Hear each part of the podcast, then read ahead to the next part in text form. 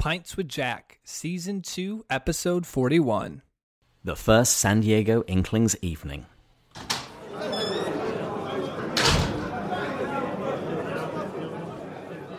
Hey everyone! Since we still have a few weeks before we start season 3, I thought it'd be fun to have a quick episode and tell you about something which just happened here in San Diego.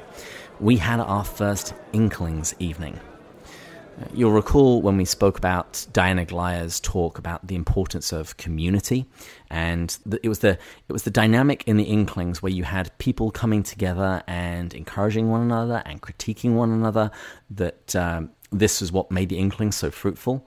Well, between reading her book Bandersnatch and a request from a friend, I decided to try and set up an Inklings evening. And the the deal was pretty simple. We're going to go to the pub, bring some literature that you really love, read it, and tell us why you love it. And the the hope is that eventually people will bring more and more of their own writing. But even if they're only bringing writing by authors that they really love, it gets to expose the group to that author. Well, before we jump into this, presumably everyone loves these these nice fillers, of course, David. But for maybe the one or two pe- people that are like, "Oh, when's the next season starting?" What are we thinking is our target date here? I think I saw. Did you say December fourth? The first Tuesday of Advent is what we're shooting for. Okay. Yeah, so we have we have recorded the first episode and we're recording the second here soon, just so people know. So it is all in the works. It's coming. I know we've said it's coming for a little bit. That's the reason why I wanted to say that. They're like, "What are we gonna have season two, episode fifty five here?" um, no, this is this is just because we've we release some of these filler episodes too because we have actually people reach out to us wanting to hear something. And so if you're one of those people who doesn't want to hear it and you're just like the books, well, just wait. It'll be coming probably the first week of Advent. Mm-hmm. As long as you've downloaded this episode, you've improved our stats. So feel free just to delete the rest of this episode. Thank you very much. That's great. I love it. So I'm excited to see where this episode goes. I have not read any of what you have here. I know you're talking most about the Inklings, but I think there's a cool chance to talk a bit about community here and what you talked about that. What did she Mm. call it? Dia? Dyad? D- a dyad. D Y A D. Dyad. Mm-hmm. Yeah, that concept of stretching each other. But this is a standard episode, so drink of the week. I'm drinking some Bulleit bourbon that uh, a friend gave me. Do I see an ice cube in that, David? You do. I put an ice cube in bourbon when I drink it. I always find it really opens up the taste. Good. I'm glad. I, I, I, the reason I brought that up wasn't to actually criticize you, although I had that judgmental tone. I just never, I've never seen you put ice in one before, so that's why I was curious. It's because you usually see me drinking scotch, and I don't put water in Yeah. scotch. Good. But in bourbon, I've always found bourbon tastes way better with just a little bit of water. And might as well do it with an ice cube because I'm still a little hot from the run that I just went on. Which people are going to be confused because we talked about that in the episode we recorded in- episode that's, one that's of in the season future. three. That's in the future. Yeah, so they're, they're, they're going to hear that and realize that was recorded before this one. Uh, but anyways, I am drinking Macallan 12. I am continuously drinking Macallan 12, and now I'm on my second drink since we've already recorded an episode. Well, with that, cheers. Cheers. Since this is my second, this is going to be really interesting by the end of this if I start feeling the second one. Well, we actually did have somebody write a review, and they commented on your slurring in one of the episodes. Or is it Banana Banana Rick? Uh, thank you for your review on iTunes. He said, "Love you guys, but Matt was slurring a bit on Wednesday night." And then you, you attribute it to jet lag, which is, is fair. It was uh, we'd both been up very very early or very very late, depending upon how you like to look at it. Uh, yes, I can assure you that Matt was just very tired. He hadn't really had anything to drink. Although my policy for drinking, I love this. Um, it's not really my policy, but my secular policy for drinking is never drink to be happy, only drink to be happier. hmm Very Chestertonian. Ah, I like that. I just heard that from Paul Rudd in some movie that also had Reese Witherspoon. I'm sure Paul Rudd reads G.K. Chesterton. no doubt, no doubt. I love it. All right. Well, what's the uh, quote of the week, Sir David Bates? Well, since we've been talking about how much we love Diana Glyer's talk and uh, her book Bandersnatch, uh, have you actually started that yet? Not yet. I just read the most incredible book, though. I'm going to interject right now. A Witness to Joy. Go read it now. It's going to be in one of our upcoming video series because I've already I've already put it for one of our YouTube videos, David. It's so good. Can you give a two sentence summary of what the book's about? Yes, modern day version of Till We Have Faces. Okay, that was a one sentence. but- so okay. Let me one more sentence. Modern day version of psyche until we have faces. A person that's very self sacrificial, saint like, willing to give up their life for the other and surrender to God's love and show joy when most people would show suffering and pain. I mean, it's an incredible story. I cried. There you go. That wasn't just one extra sentence, but I'll allow it. Uh, so, anyway, we really liked Diana Glyer's talk. Made a big impact on us. And since we're going to be talking about the Inklings evening that we had, it seemed only appropriate to pull a quotation from Bandersnatch, where she's talking about the dynamic of the Inklings. Great idea. Great idea. Here's what she writes The Inklings followed a simple structure, and the opening ritual was always the same. When half a dozen members had arrived, Warren Lewis would produce a pot of very strong tea, the men would light their pipes, and C.S. Lewis would call out, Well, has nobody got anything to read us? Then out would come a manuscript, and they would settle down and sit in judgment upon it. Hmm. I'm. Is this bad to say that the part that stuck out to me was very strong tea? What happened to the pints? Well, they would do that on Tuesday morning. That's when they met at the Eagle and Child. It's Thursday night is where they really started sharing each other's work with them actually in Lewis's rooms at Magdalen College. You're telling me, David, they didn't drink Fat 69? At other times, most certainly. I have documentary oh. evidence that Lewis drank it at least once. I'm just going to be intrigued by how many times in season three we talk about Diana Glyer. well, we're definitely going to get her on the show. Good. She's fantastic. Well, great quote, David. With that, cheers. Cheers. David, can you tell us about a San Diego Inklings meetings, or as some might call it, the Inklings of the 21st century? Some people are calling it that. Okay, only just you, but still, that's some people. Uh, so, our f- friend of the show, Kate Anderson, asked me to put together an evening where people got a chance to read literature, and I had Of course she did. and I just read Diana Glyer's book, and so all right, let's let's do this. And so we met at. Can I just say, if she's listening, that's such a Kate Anderson thing to, It's to a very request. very Kate Anderson thing. It is. Sorry, continue. I'm still judging her though from not reading some of Lord of the Rings in the original Elvish. Yeah, I would be too. It's fair judgment. Room for improvement. Yep.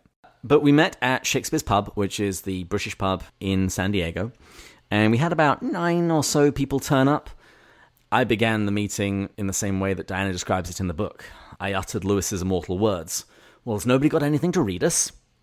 And then people just started reading the literature that they had bought that they just wanted to share. So these were books and poetry that they just really love. And to get things going, I started with a speech from Shakespeare's Much Ado About Nothing, which I thought was pretty fitting given the location of our meeting at Shakespeare's pub. It's my favorite Shakespeare play, period. But this this speech I absolutely adore. And I'll read it now, but just to give some context, this is spoken by a man by the name of Benedict, and he's a confirmed bachelor. And one of his best friends, well, his best friend, has now fallen in love, and he's just quite disgusted at him. I do much wonder that one man, seeing how much another man is a fool when he dedicates his behaviours to love, will, after he hath laughed at such shallow follies in others, become the argument of his own scorn by falling in love. And such a man is Claudio. I have known when there was no music with him but the drum and the fife. And now he would rather hear the tabor and the pipe. I have known when he would have walked ten mile afoot to see a good armour. And now will he lie ten nights awake, carving the fashion of a new doublet. He was wont to speak plain and to the purpose, like an honest man and a soldier. And now he has turned orthography. His words a very fantastical banquet, just so many strange dishes. May I be so converted and see with these eyes? I cannot tell, I think not. I will not be sworn, but love may transform me to an oyster, but I'll take my oath on it. Till he hath made an oyster of me, he shall never make me such a fool. One woman is fair, yet I am well. Another is wise, yet I am well. Another virtuous, yet I am well. But till all graces be in one woman, one woman shall not come in my grace. Rich she'll be, that's certain. Wise, or I'll none. Virtuous, or I'll never cheapen her. Fair, or I'll never look on her. Mild, or come not near me. Noble, or not I for an angel, of good discourse, an excellent musician, and her hair shall be what colour it pleases God. Ha! The prince and Monsieur Love, I will hide me in the arbour. I love that speech. One, I just think it's very funny when he's listing out his ideal woman and uh, he's stipulating all of these things and her hair color. Oh no, God, God can choose that. That's fine. Uh, David, what's your ideal woman? I'm dating her. Good answer. I was thinking you're going to describe Marie essentially. Well, what did Benedict say? But till all graces be in one woman, one woman shall not come in my grace. Well done. close to slow clap worthy. Close to slow clap worthy. But what I also really love about this speech is you know what's going to happen. Benedict is about to fall in love. I don't know what's going to happen. I don't know anything about this. You need to you need to see this play. It is my all-time favorite. Very very funny. Okay, can I read something right now then? If you would like, certainly. This is this is what I would have read in the group. Okay. This is you won't know the title yet. I'll tell it later. We could leave the Christmas lights up till January. This is our place. We make the rules. And there's a dazzling haze, a mysterious way about you, dear. Have I known you 20 seconds or 20 years? Can I go where you go? Can we always be this close forever and ever? And ah, take me out, take me home. You're my, my, my lover. This is sounding like a song. is this is this Taylor Swift? yes. I wondered how long it would take you. it's Taylor Swift lover. I couldn't help it. The second you started reading something, I'm like, I cannot wait to pick a Taylor Swift lyric song to see how long it takes David. it was just sounding suspicious. all right. I thought you might to choose, make myself. I thought you might choose something from David Copperfield. if you haven't learned half of my humor is self-deprecating humor. I can't wait for the next one though. In all seriousness, that's my joking side. Although I don't joke about Taylor Swift, she's great. Um, you've got something here about Tuesdays with Morrie, which is a fantastic book. I love that book. Yeah, I chose this because I, I didn't want people to think that the group is simply all about high art, that unless it's something like Shakespeare, you can't read it.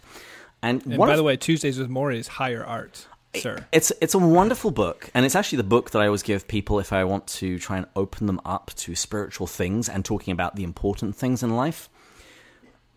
But at the same time, it's not Shakespeare.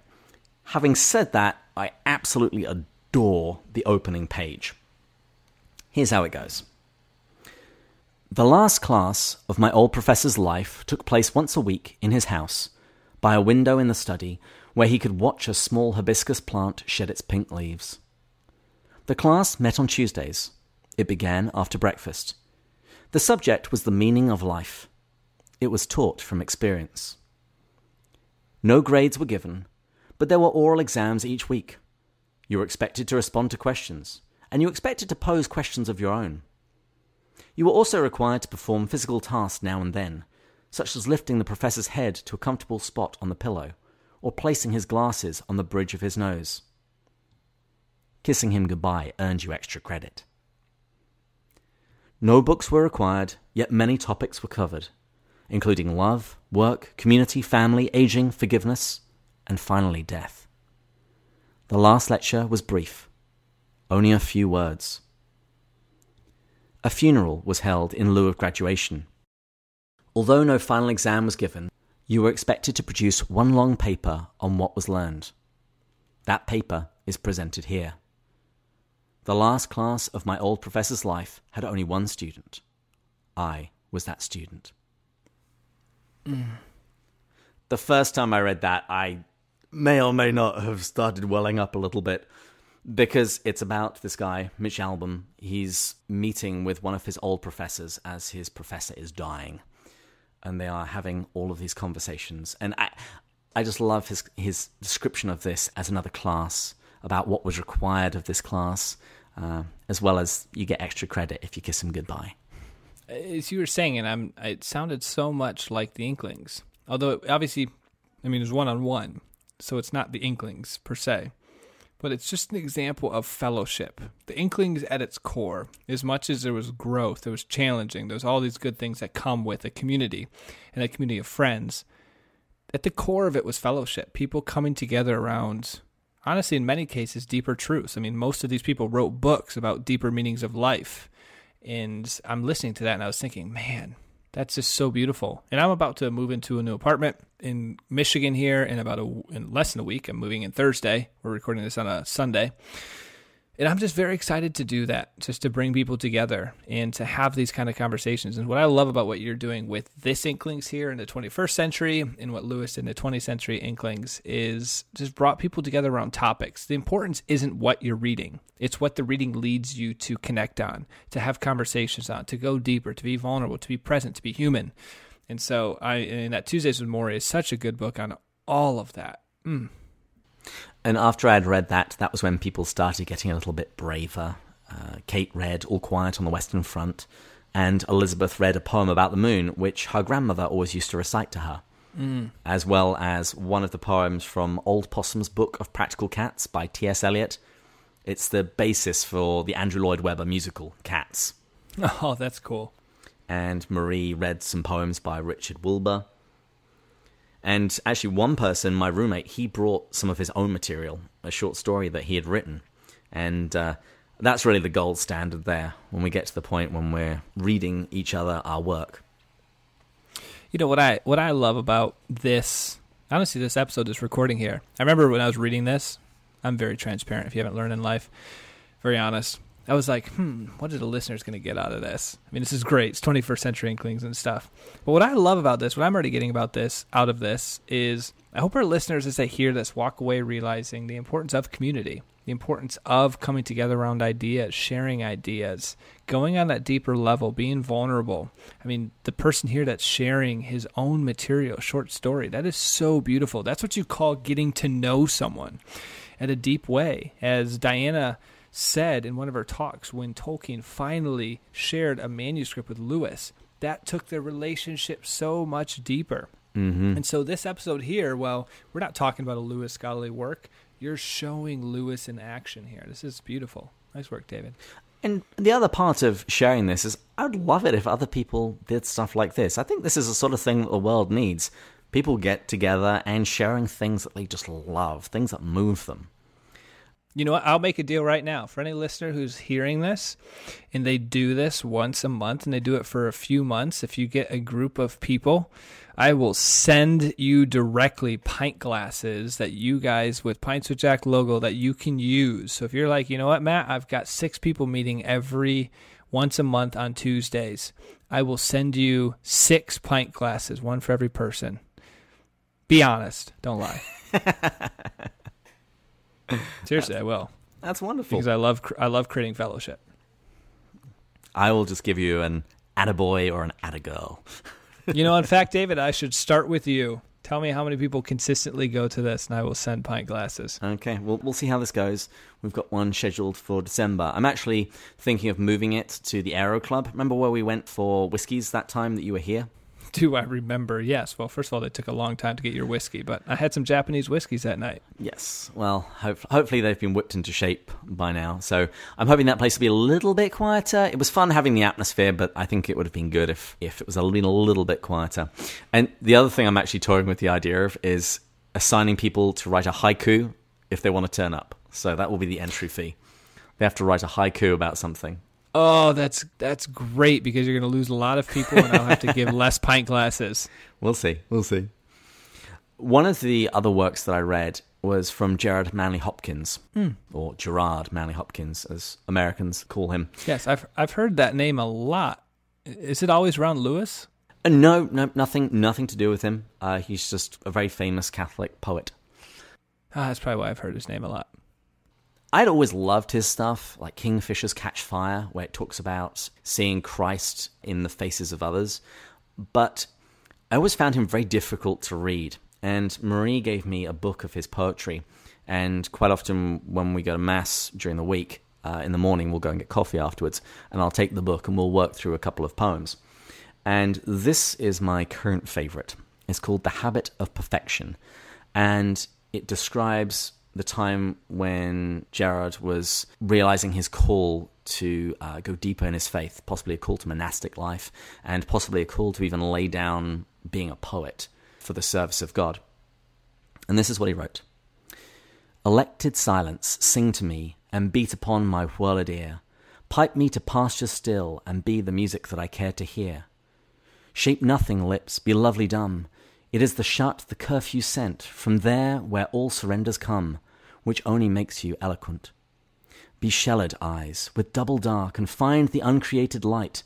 This ruck and reel which you remark, coils, keeps, and teases simple sight. Palate, the hutch of tasty lust, desire not to be rinsed with wine. The can must be so sweet, the crust so fresh that comes in fasts divine. Nostrils, your careless breath that spend upon the stir and keep of pride, what relish shall the censers send along the sanctuary's side?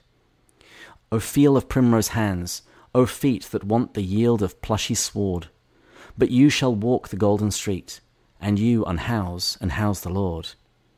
In poverty, be thou the bride, and now the marriage feast begun, and lily coloured clothes provide, your spouse not laboured at nor spun.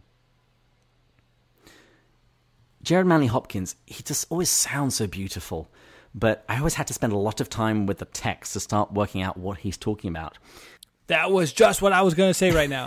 I was like, that sounded so beautiful. I have no idea what he said. I'm not kidding. well, what he's doing is he's working through the senses, and he's basically saying that we're going to be offering these senses to higher things. So he's saying. I got that with the palate part, actually. Yeah, he says, silence, sing to me. So rather than being filled with the hustle and bustle of everyday life, he's going to seek silence. And he, and he asks, he personifies silence and says, I, I, pipe me to pastures still and the music that I really care to hear. And then he says, okay, I'm not going to speak useless words anymore. He says, shape nothing lips, be lovely dumb. So basically, keep your mouth shut.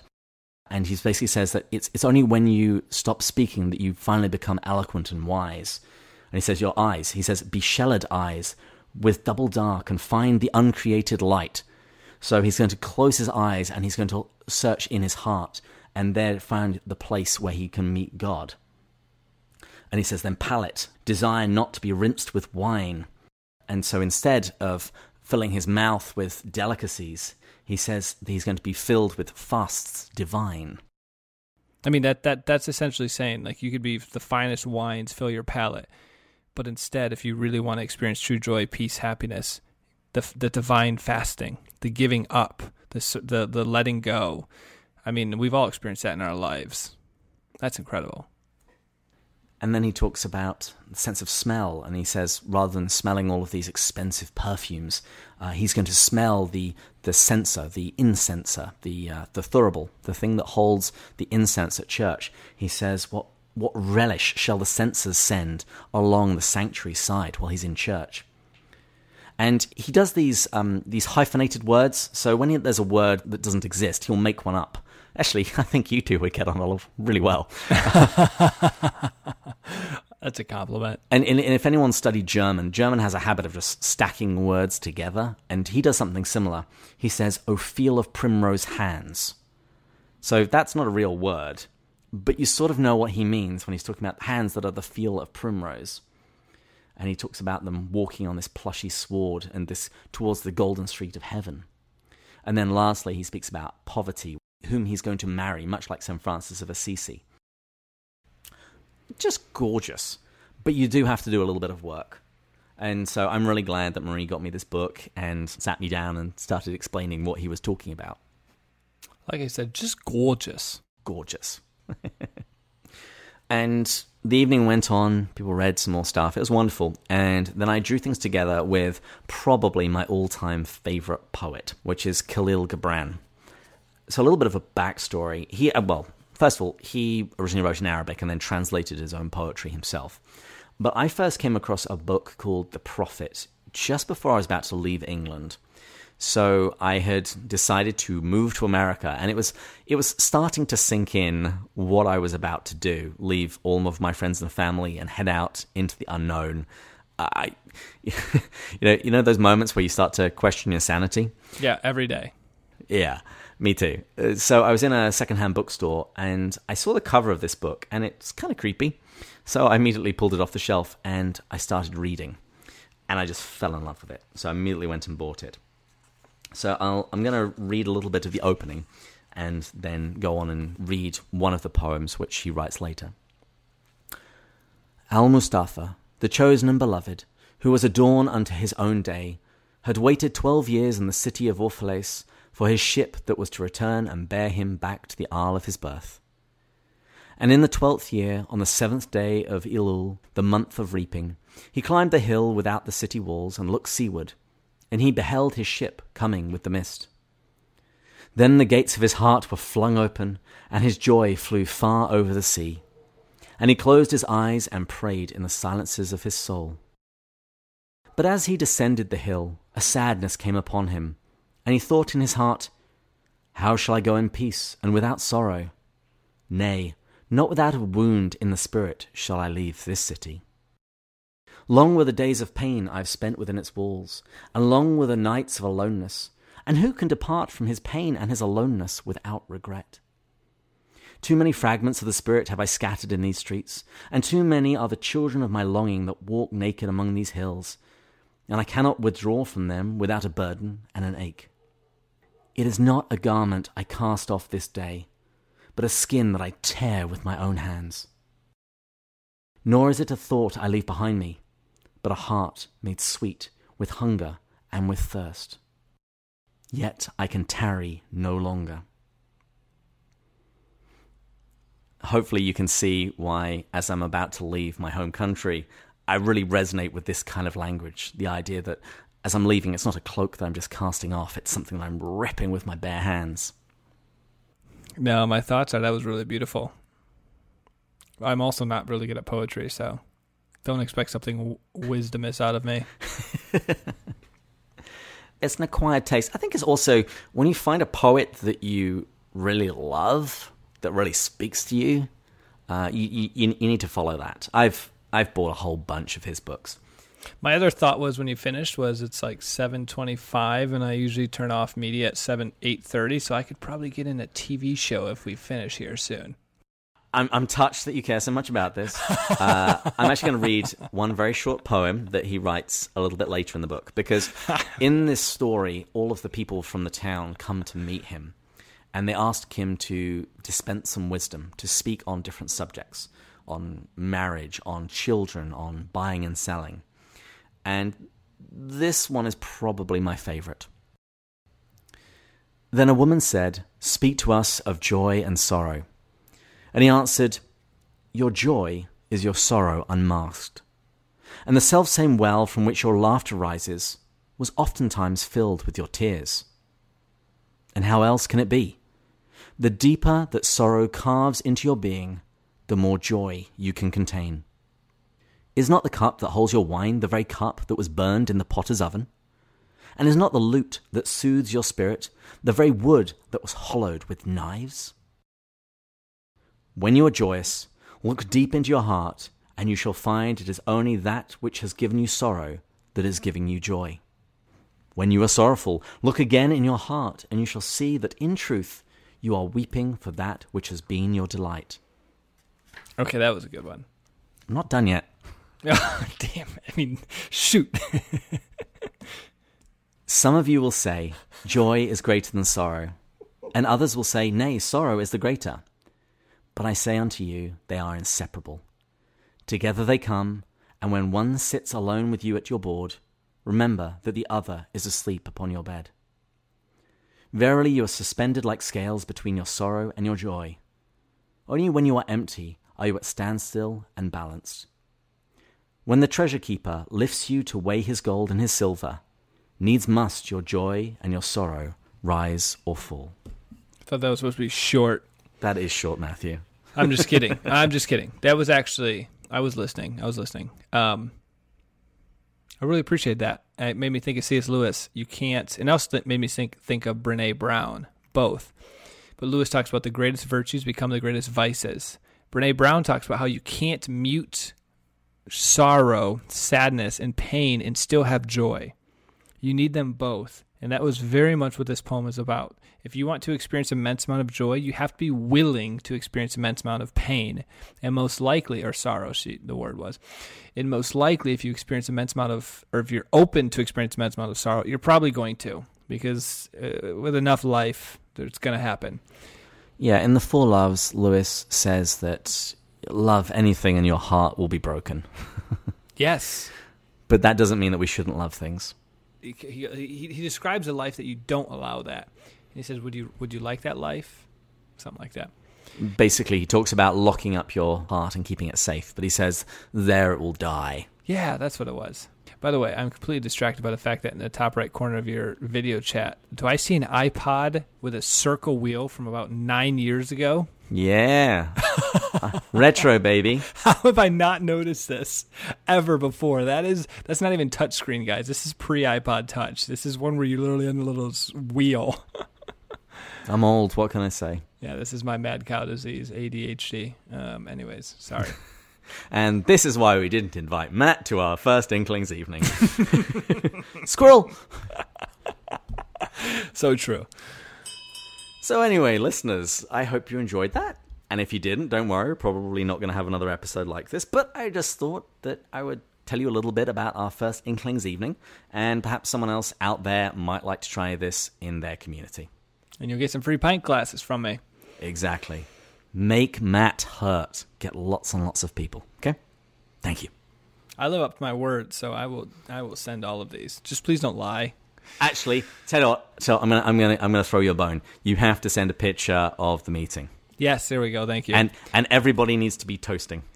Well, this wouldn't be a requirement after the fact, but I would appreciate after I send it, you send a picture of you guys toasting with the pint glasses I sent. Yes, that would be wonderful. Well, as we wrap this up, we have to suggest to people go check out pintswithjack.com. There's a sick upgrade to it, which you're going to learn a lot more about in our inaugural episode of season three. We're going to tell you about a lot of the things you actually are already going to see on the website. But for now, we will say this before we go into all that other stuff on the next episode you hear.